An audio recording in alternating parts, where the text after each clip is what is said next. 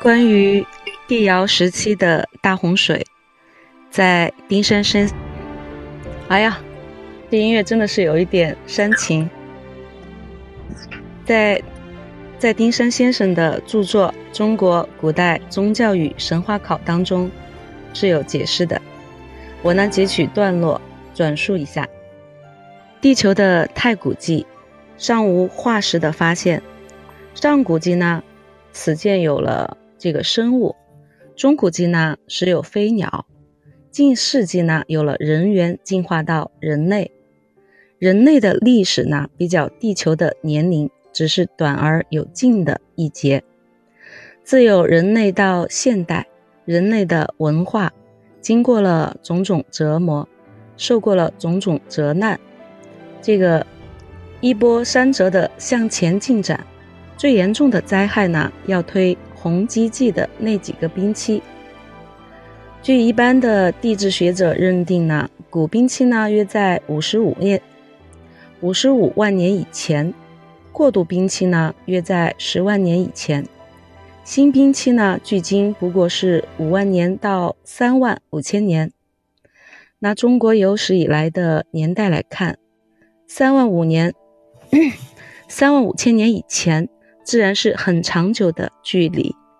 若是拿周口店出土的北京人的年龄作为一个比较的话，那么新冰期或者发生在北京人时代之后。我们的祖先当然是经过了山河大地层冰融雪的这个长期的苦寒的压迫，藏在洞穴里逃过了这次严重的灾害，才防。才繁殖为今天复杂的种类。然而呢，我们今天不要忽略了新冰期之后，日暖春回，冰雪消融，遍地呢又成为了泽国的水害。我认为尧典所说的“汤汤洪水方歌，荡荡淮山相邻，浩浩滔天”，与夫孟子、滕文公所下的这个传说。书曰：“降水仅雨，降水者，洪水也。”不是泛泛的说黄河春汛、秋汛，或者长江夏季的洪水，也不是如孟子所谓的水逆行泛滥于中国，应是新冰期之后，全世界呢受了冰雪溶解的洪水灾害，与人类呢不可泯灭的回念。巴比伦人呢最古的文献记录。巴比伦历朝的这个兴亡表，是追溯大洪水为有史记之有史记事之时。希伯来人呢所传所传下来的最古老的这个创世纪的一书，也自洪也自诺亚洪水说起。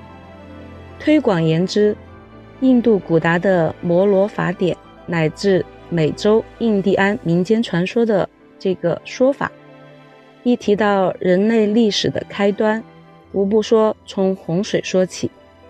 这样看来，尚书以尧典作为这个开篇，显然与摩罗法的这个法典《创世纪》意义相同。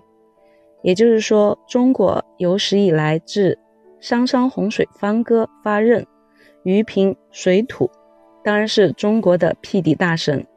所以说。两周王朝与列国的这个重要我的文献，一回述是原主的历史，必断字伯鱼了。康有为孔子改制考诸子创教篇说：“洪水者，大地所共也。人类之言，人类之生皆在洪水之后，故大地民众皆趋蒙于下雨之时，是相当正确的观察。”那么这个这一段呢，这个意思就是说，大禹王是咱们的中国的辟地之神。